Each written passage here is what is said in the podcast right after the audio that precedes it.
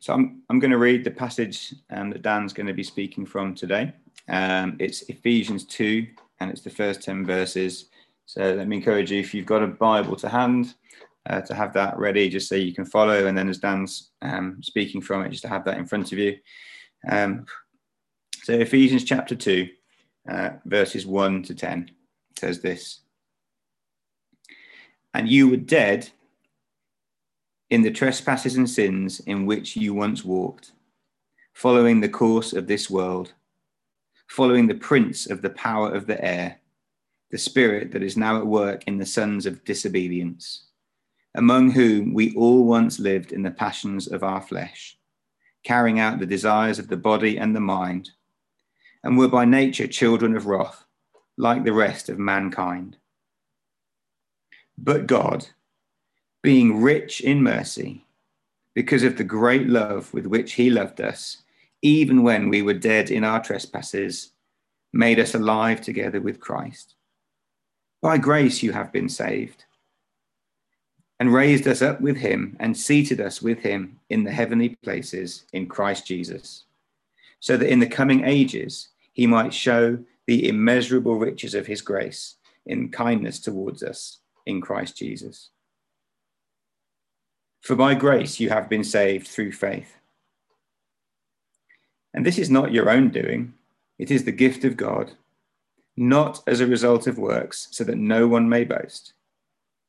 For we are his workmanship, created in Christ Jesus for good works, which God prepared beforehand that we should walk in them.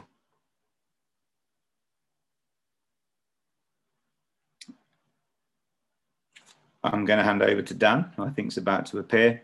Um, let me just pray for him as he speaks to us now. Heavenly Father, we thank you for those words that I've just read and that have uh, encouraged people who know and love you um, for thousands of years. Uh, and we just pray now as Dan speaks from that passage that you would um, inspire him um, and that you would take what he has prepared and that you would make uh, what you want each individual who's listening to hear um, to become apparent in their mind. Prepare our spirits to listen, um, that we would be encouraged, challenged, um, whatever it is you want to do. So be with Dan now as he speaks. Um, I thank you that you will do that. Amen.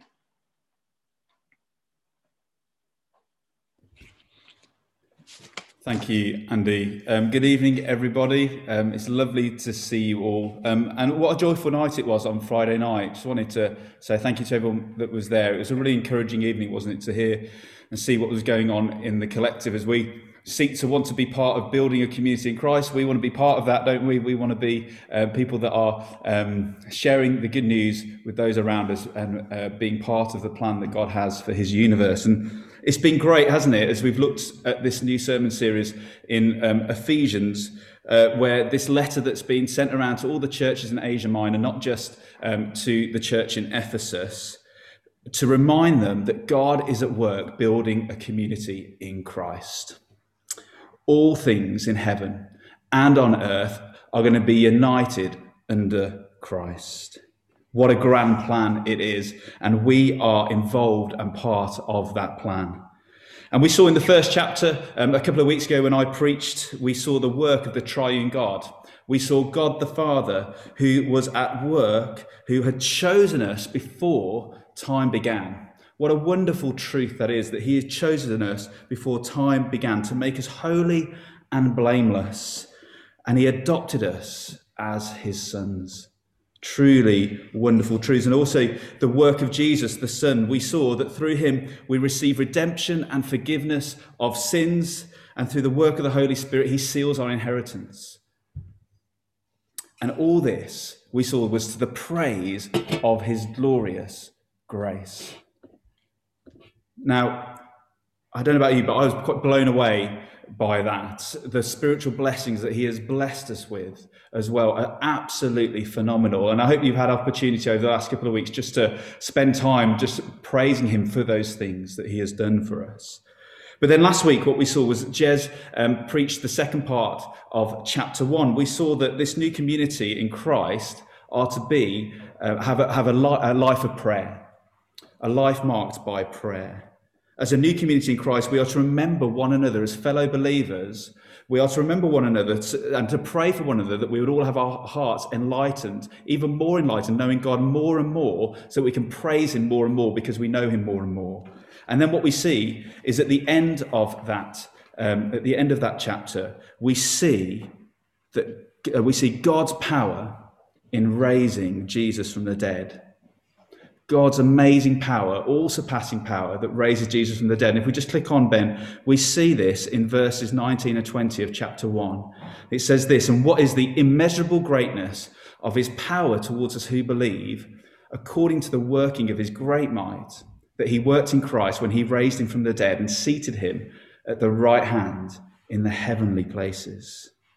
If you click on Ben, please. And our passage today um, what we see is Paul extends um, that explanation, the explanation of the bigness of God's plan and the power that he used to raise Christ. He's preparing his readers and us as well for the demonstration of what God's power does now here in chapter 2 that Andy read for us, where we are where he makes us alive together in Christ. Isn't that amazing? He resurrects believers. So, to build this new community, it takes resurrection power to do that. And Paul wants us to grasp, wants us to know, wants us to understand, wants us to take hold of that God has resurrected you with great power.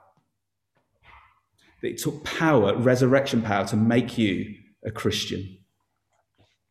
And I think this is particular help, particularly helpful for us today against the backdrop of the Western society and culture that we live in, we often put ourselves at the center of the universe, don't we? we th- God has a plan for the whole universe, and we tend to make it based around ourselves. And think about it our, our, society puts ourselves as our own savior. It's I that determines what happens and when. I'm in control of my own destiny. It's all about me, me, me, me, me. If I just work harder, I can, I can get what I want.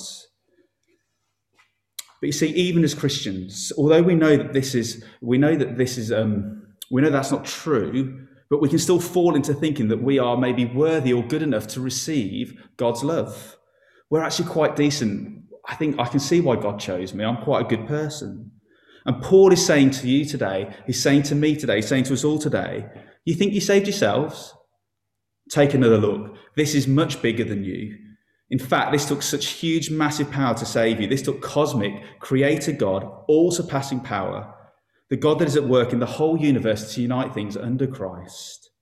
You did not save yourselves. You didn't make a decision to become a new creation, to be to build a new humanity. You did not make the decision um, to be united in Christ. This took cosmic, all-surpassing, mighty power of our heavenly Father. And so, our passage today, what Paul does is he sets up just how much power it took because it shows us the pit of despair, the hopeless state that we were in without, without Christ. And we, then he contrasts that with the mighty, super cosmic power that God uses to resurrect us and bring us into his kingdom. And then we find out in the last couple of verses the reason that he has done that, what it's for now. So we see the past, how we were, we see the present, who we are now, and the future, what we've been saved for. And so, firstly, so I'm just going to get a drink. Firstly, dead, hopeless in sin. That was our state. Dead, hopeless in sin. It says, and you were all dead in trespasses and sins. Dead. Starkly, there's a stark reality. Not slightly dead, not partly dead, fully, completely dead. All of us dead. Paul uses trespasses and sins here, he uses them both. He uses trespasses, talking about sins of commission. You may have heard it uh, said before, going against explicitly what the Bible commands, and sins of omission, not doing what is right, not doing the right thing. Everything is covered here. That's why Paul uses both terms. We were dead in them. And you see, Paul is writing to the Gentile Ephesians, as we've heard already. He was writing to the non Jews, specifically here in the church at Ephesus, telling them that they were, they were dead before Christ without hope. But it's also for everyone. Paul then flips um, the, the, language that he uses and goes into first person and says that we, uh, we all once lived like this. So this is everybody Jew, Gentile, everybody was dead. Every single person, dead in trespasses and sin.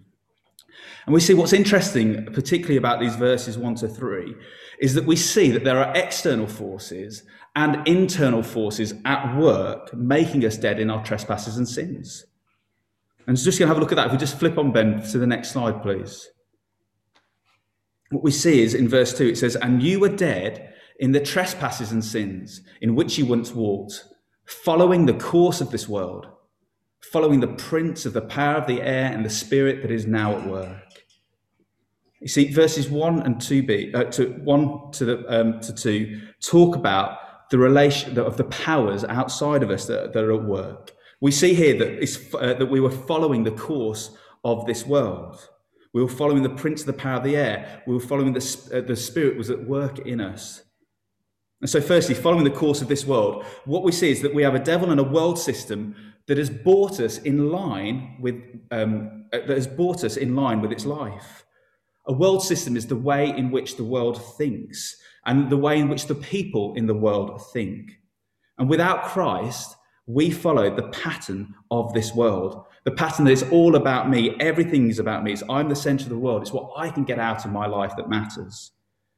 But then we also see that it's the that uh, Paul refers to the prince of the power of the air is at work. That that de- it's the devil. He is real and he is powerful. And I love the way Paul uses the air, the power of the air. And when we think about air, I think what Paul's, or the reason Paul's using the word air is because air is everywhere. We breathe it in, don't we? It's in our house, it's in our bedrooms, it's outside, it's in our workplaces, it's in our cars. He's basically, Paul is basically saying, look, your enemy is everywhere. You're breathing it in in every single moment of every day. Just maybe think about that for a moment. Maybe we don't always feel like that. But actually, you just think about even just mainstream TV, the sort of stuff that's on our TVs that's accessible. Some of it is, is pretty dark and pretty evil, isn't it? I was just thinking um, the other day about the, the, legalism of abortion in many countries, and we uh, I just saw the other day on the news um, when Argentina, just a couple of weeks ago, voted in um, that abortion would be would be legalized, and there were tens of thousands of women uh, on, in Buenos Aires shouting out uh, "choice, choice, choice," and delighted that the government had, had had made that change. There is evil in this world. But if you're like me, you don't always think like this. You don't necessarily think of the cosmic powers that are at work in this world. We don't necessarily live in the reality that this is what it's like. But for the, for the Ephesian church, for the Ephesians themselves, they would have understood all this talk about the cosmic powers. Because after all, we've we saw in Acts, didn't we, last term, that we, where we looked at um, the church at Ephesus, that it was the, um, they worshipped the god uh, called Artemis. They believed in cosmic forces. They believed that there were gods and demons in the skies and they were to be feared and they were to be pacified. But I think for us today, certainly in this Western world, Western society, perhaps what's true for us is that the greatest trick the devil ever played was to make us that he doesn't exist, make us think that he doesn't exist. We don't think that he's real. But Paul is saying, and the Bible tells us throughout that the devil is real. There are powers at work. He is everywhere. And in fact, before we knew Christ, it was his spirit at work in us. Those that don't have faith in Jesus, he was once at work. He was he's at work in them, and before we knew Christ, he was at work in us. And it's and you see, it's still at work at the moment, isn't it? We, we see it even for us as Christians that what happens is that the devil's trying to bring discontentment um, for us in our life with God, in this new kingdom that he's brought for us, this new community that he's building. You see, this is why in Ephesians 6, Paul extensively talks about putting on the armor of God, doesn't he? There is spiritual warfare there. We need to be ready for it. The devil is not happy that we are in a new community with, with, with Christ. He is unhappy at that, and he's going to do anything he can to make us feel as discontent as possible, filling us with doubts, helping us question whether God really does love us, whether these circumstances and the difficulties that we might be going through, if God really loves me, would this really be happening? He doesn't want us to enjoy the spiritual blessings that we have in Christ. You see, before Christ, we are following this world in its wickedness and it controlled us. If we just click on Ben, please. But there are also internal forces, internal forces that are going on. We see in um, uh, verse, um, the end of verse 2 the sons of disobedience, among whom we all once lived in the passions of our flesh, carrying out the desires of the body and the mind, and were by nature children of wrath like the rest of mankind. We were sons of disobedience. That means that by nature, by nature, um, we were disobedient.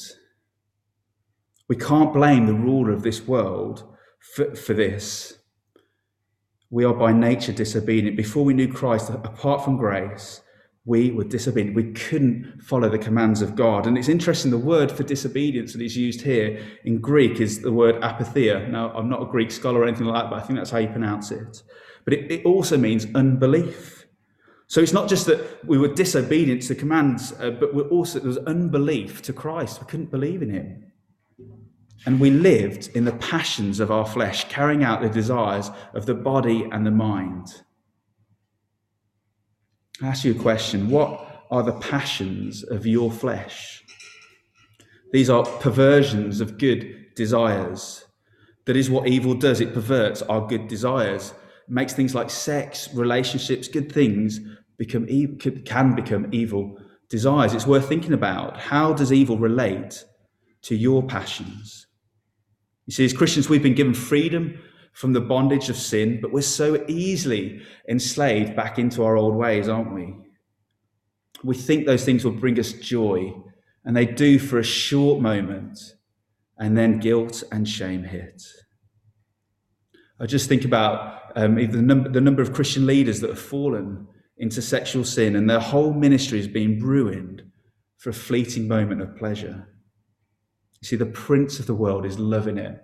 He loves um, to call, he, he loves to tempt us. He loves us to, to take our eyes off Christ and fix our eyes on the world instead.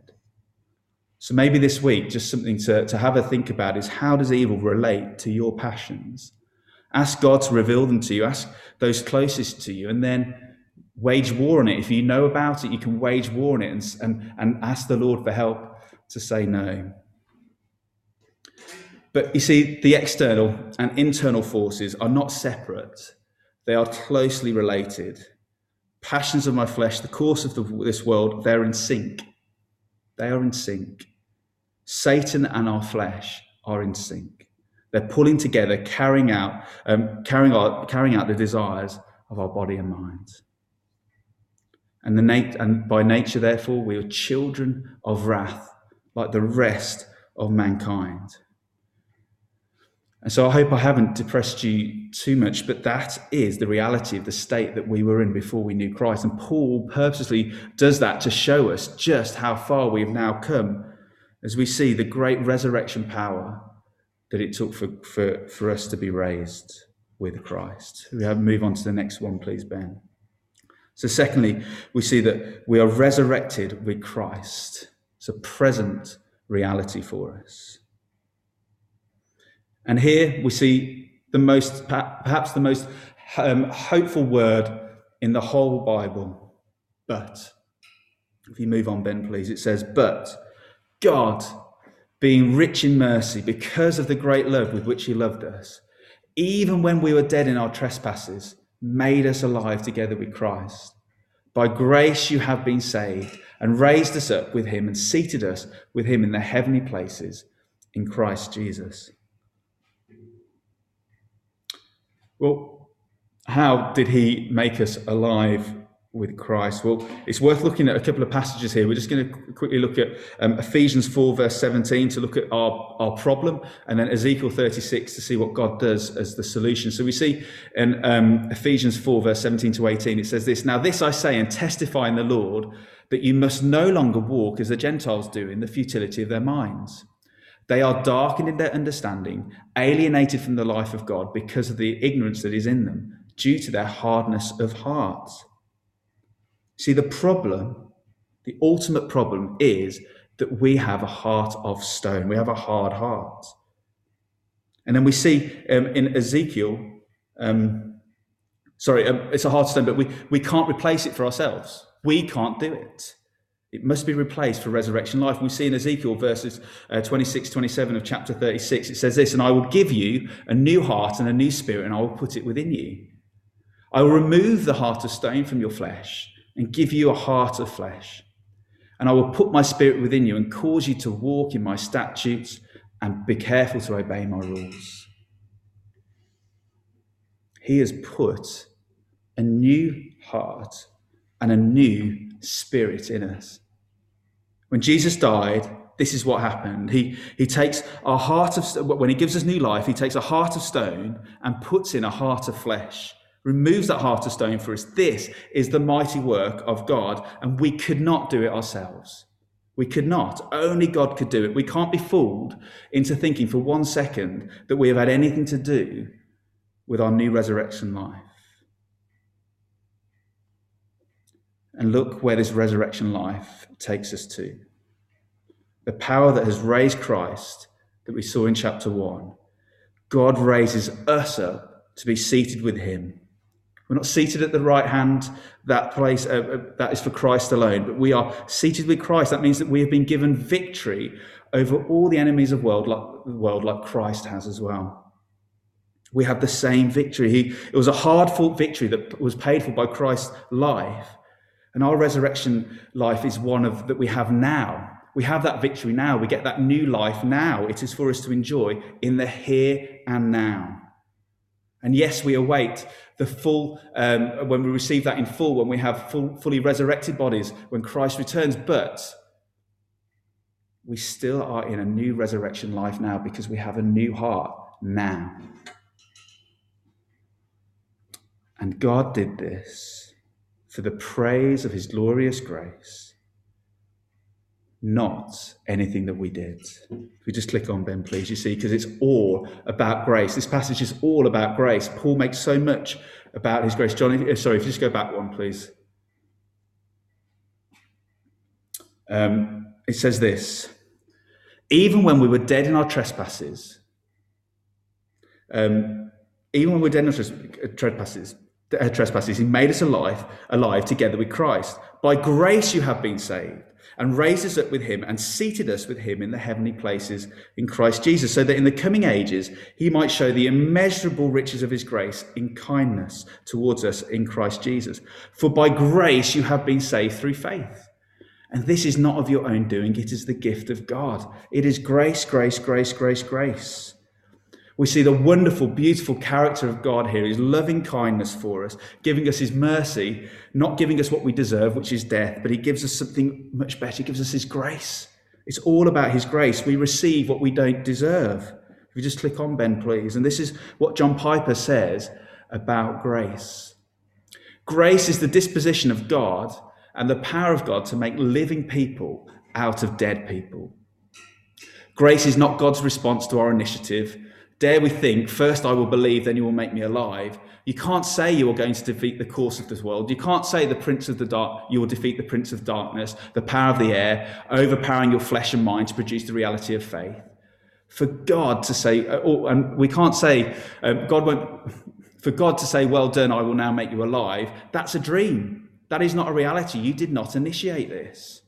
Grace is the unconditional work of his great mercy and love.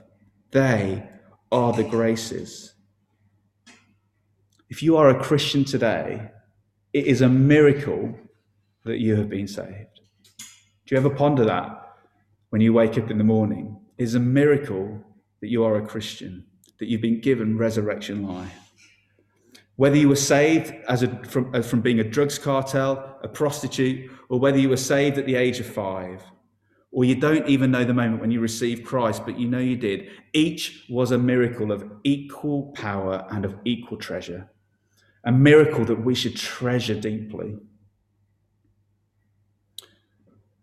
And I think sometimes we can, uh, the language that we use um, to, uh, when we tell our story um, can be, um, well, I know I can use some language that isn't maybe the most helpful when I say, "Oh, I knew I, I knew I needed a savior. I knew I was sinful, and that's true. That is true. But the reason was because my heart had been enlightened. I could see that I was sinful.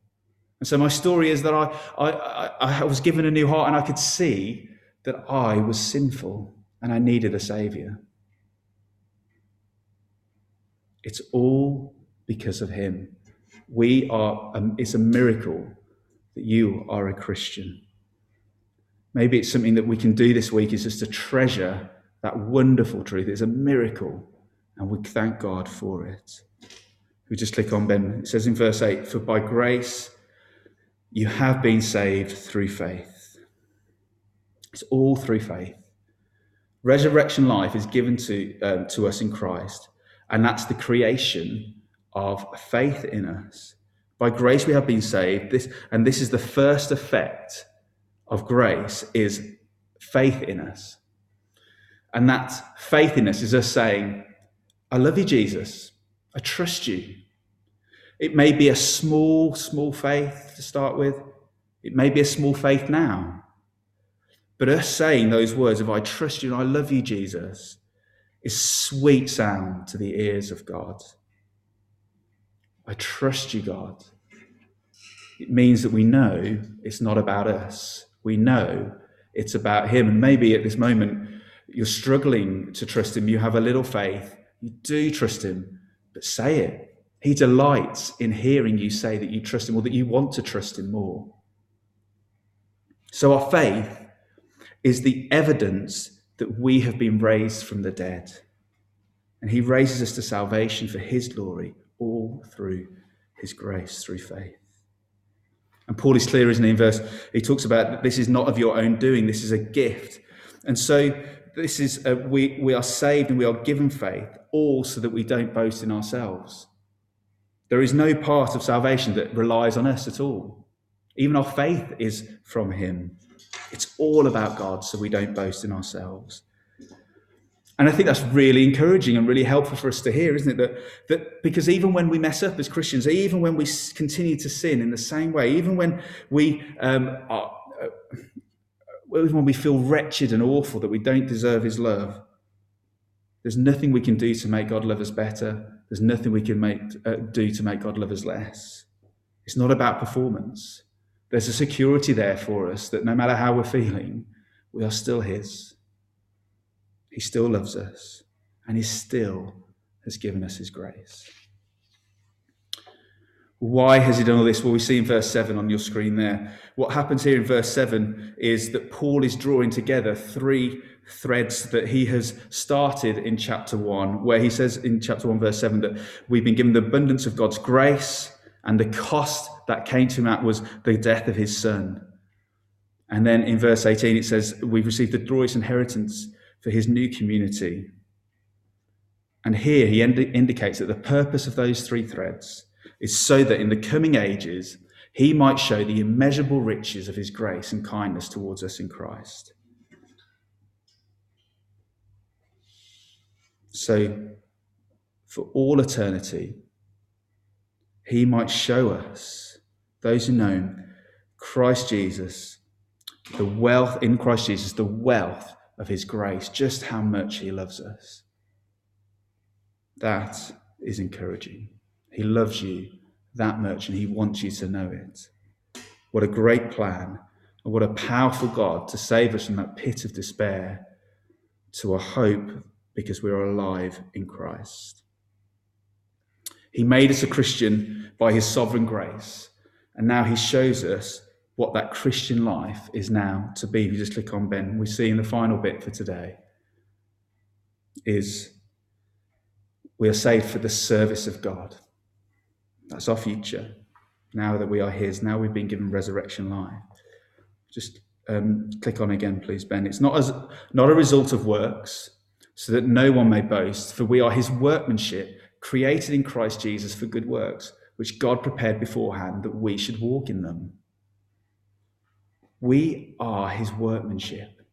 We've been created by Him, meaning we were made alive We've been made new. We've been given a new life, a new heart. We just think when when um, Paul when Paul was saved, he was before he was Paul, he was Saul, wasn't he? He was given a new name. He is now he was then give, uh, given the new name of Paul. We have a new name. We are God's. We have a new family. The spirit of this world has been replaced with the spirit of God. And this is not a result of your good works, guys, but we've been saved for good works. You see, God does love us unconditionally, not based on our works, but we've been saved for good works, and that's and they're the works that He's chosen for us to do for Him. Piper um, Piper says this that really um, really touched a nerve with me. It says the people that are blown away by the sovereignty of God are the busiest Christians doing good works. I'll say that again. The people that are most that are blown away by the sovereignty of God are the busiest Christians doing good works. If we're not interested in basically saying if we're not interested in doing good works, sorry, if we're if we're not interested in doing good works because God loves us no matter what, at best, we may have misunderstood the gospel. At worst, we may not have had our hearts truly enlightened in the first place. But Paul says that we are to walk in these good works, that we should, um, one commentator says this, that Christians must accomplish what God has prepared in advance for them to do. You see, because we no longer walk in sin, like it said in verse 1 of chapter 2. There's been a dramatic change. The resurrection life has come, and now we walk in the way that's been carefully planned for us by the Creator God. Before time began, he, he chose these works for us to do. So, as a community, then God's new community, we are to walk in his ways. What a privilege that is that he set plans out for us to do good beforehand. But even in these plans, we can't boast because they're not from us. They're not our doing, they're his. They're his that he's planned for us to do. So he gets all the glory in every part of salvation. Well, what does this resurrection life look like for us now? We have this resurrection life. We are we have started living it. What are the good deeds that we are to walk in? Well, um, as I was thinking about this, um, uh, um, about a week ago, uh, I, I, got to go to or watch online uh, my friend's dad's funeral, who sadly passed away of COVID at Christmas. And his, his funeral was streamed, and it was an amazing funeral. An amazing funeral. My friend and his two sisters um, got up at different times to share memories of their dad. And my word, it was moving. And if you, any of you, well, all of you know me, and you know, it didn't take very much to move me emotionally. Well, I was absolutely sobbing by the second word that my friend spoke. Um, but each of them talked at length about the faith that their dad had, how he had lived his Christian life to the full. He'd lived it fully for God. And, and my friend got up and he, he mentioned how um, every day at 6.45, from, from as early as he can remember, um, his dad would wake him up and the other children, they'd have family worship time before school at 6.45. And he didn't like it at the time, but but he'd learned he learned scripture that way, memorized it, and and and he puts down and he and he shared this that that now he does that with his family, with his three girls, and it was just such a wonderful thing that's been passed on to him. His sister talks about how his dad worked incredibly hard as a, as a, as a pharmacist, working long, long days for many, many years. And yet, at the end of a long day, he still did some amazing things where he would he would drive 30 miles to someone who needed med, uh, medication that wasn't able to get it um, until the next day. He would drive and take it to their house after a 12 hour workday. Another talked uh, just so that uh, they wouldn't go through pain that evening, that they'd have pain relief because he, he felt God was telling him to do that. Another talked about how every time they're in the car as a family, he would sing praises to God and one time, um, his um, his daughter said to him, "Why do you, um, you do you truly love God, don't you?" And he said, "Oh, I love God. Um, he has blessed me so much. Why wouldn't I love God?" And even as and he was still even praising God when um, one of his children died five years ago. No matter the circumstances, he would always give glory to God. Well, I say, why do I say all this? Well, I'm not saying this to boast in his good works, even though it was amazing to hear the words that were said about him, a, a great life lived, but to boast in what God did in him and through him. He was a man that knew he was living his resurrection life back even back then when he came to know the Lord 60 years ago. He sought to obey God's commands and to love others. He did it in the everyday of life. And these were the works leading and pointing his family to God each and every day, being diligent in his job, caring for his customers, going the extra mile, at all times making sure he made much of God in front of others, speaking of him to all that he could, serving diligently in his local church, a life of service of making much of God. These are the good works that may well be set before us. There might be small, everyday things, but they are good works that we are able to walk in. And yes, we're probably going to need help at times. We pray to the Lord that He would help us in those moments where we don't want to lead a family worship time or we don't want to go the extra mile in our workplace or and so forth. But the Lord will help us. He has set these good works before us. And the great thing is that he would have received a well done, good and my good and faithful servant. And that's what we long for, isn't it? For, from all of us. We all want to receive that when we get to heaven. We were dead and hopeless in sin, saved to resurrection life by God's mighty power, given new life, raised with Christ above our enemies, the devil and the course of this world, and our flesh, our bodies and minds, for new life, for good works that God has even chosen for us before time began. And it was all planned so that he would get all the glory. So we can't boast in anything but him. All praise to him. Thank you. I'm just going to pray. Heavenly Father, I want to thank you so much for your goodness to us. We thank you for your grace. We thank you for how you've lavished it upon us. We thank you how you have saved us from a pit of despair. That there is uh, you saved us from, from your wrath. And now we get your love, we get your grace daily, we get Jesus. And Lord, I pray that we would um, just uh, remember that we are now living a resurrected life.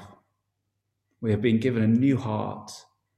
And Lord, we have been saved for good works to do works that you have prepared beforehand for us. And I just pray that we'd be faithful in walking in them, that you would help us pick, uh, w- that you would help us walk along your path, not along our own path. Lord, I pray against anything that is going on in our lives at the moment from uh, the evil of this world that is trying to pull us away from you in any way and give us any sense of discontentment, Lord. Pray that we'd remember um, that you are a good and gracious God and just what you've done for us. And Lord, I pray for anyone that doesn't know you or is not sure if they know you, Lord, I pray that you would enlighten their hearts, that you would bring them into your kingdom. And Lord, that you would bless them with every spiritual blessing in Christ. We pray this in Jesus' name. Amen. Amen. Thank you, Dan.